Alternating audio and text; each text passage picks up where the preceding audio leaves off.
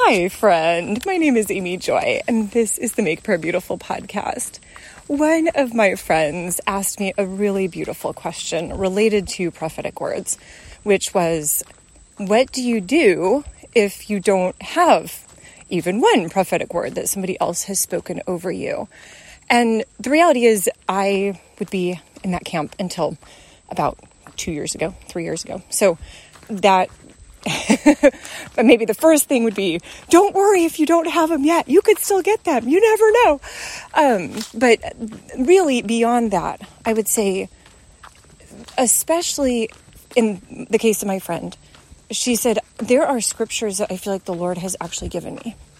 And honestly, that is, to me, I would say that's a prophetic word for you. So just because somebody else didn't speak it over you, that is really what I'm trying to get across in these messages is that the things that the Lord has given to you, you get to go and it's like you hold them and you say, "What do I do with this? How can I how can I use this?" And it was interesting as I was thinking about this message and trying to figure out how to explain it.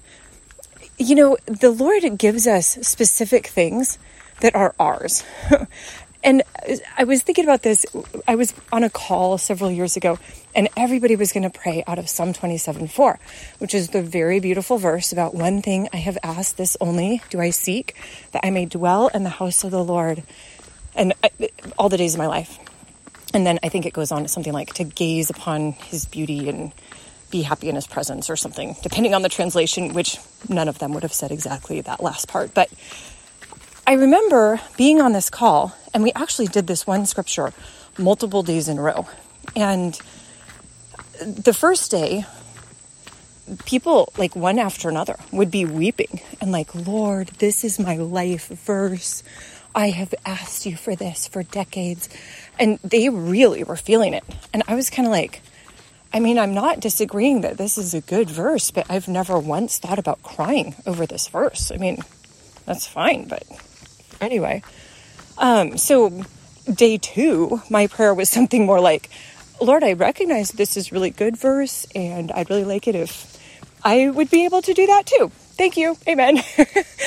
and so the the beautiful thing about that though is that's not my verse, if that makes sense. That's the verse for these those other friends who the Lord gave them that verse.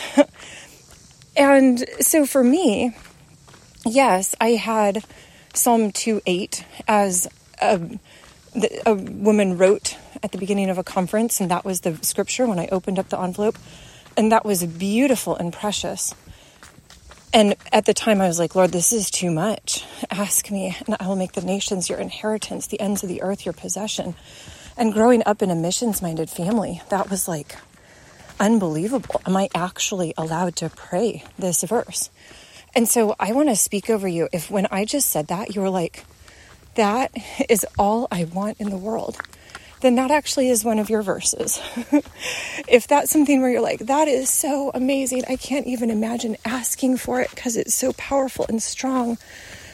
Oh, then that's yours and I it's it's like I can give it to you because it's like giving you a tune.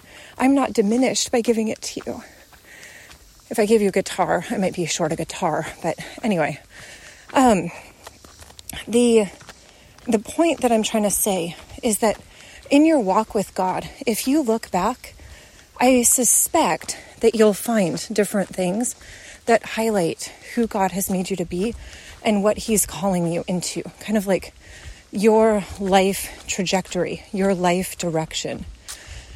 And so I'd ask that you would um, maybe even do kind of what I'm doing like, Lord, what does it look like to have this verse?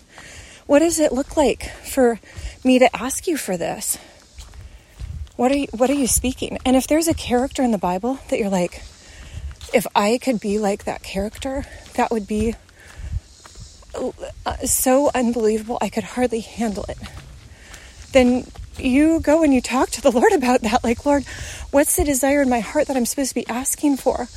What, how am I like this person? How are you wanting this, um, the character qualities of this person to be evident in my life as well? So, my point is if you don't have a binder of words or even a single one, you're not actually disadvantaged because the Lord is speaking to you too.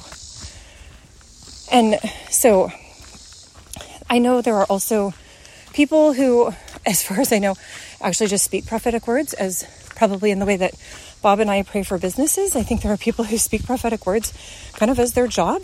And so um, I can probably at least generally put you in the direction of those people, but if you'd be interested so that you could have a word. but the reality is, I don't know if it's necessary. You know, the, the scripture says that the prophetic is given for encouragement, edification, and comfort. And that's what God's word does for us. So, yeah, Lord, I pray that there would be no sense of diminishment in any of us because we either have or don't have prophetic words spoken over us by someone else. I pray, Lord, that the things that you speak to us that go and lodge deep in our hearts, that we would treasure them, that we would, uh, as my friend Michelle said, mine them like we're mining for gold or jewels. That we would say, What else do you have here, Lord? What new treasure do you have? Thank you, Jesus. Amen.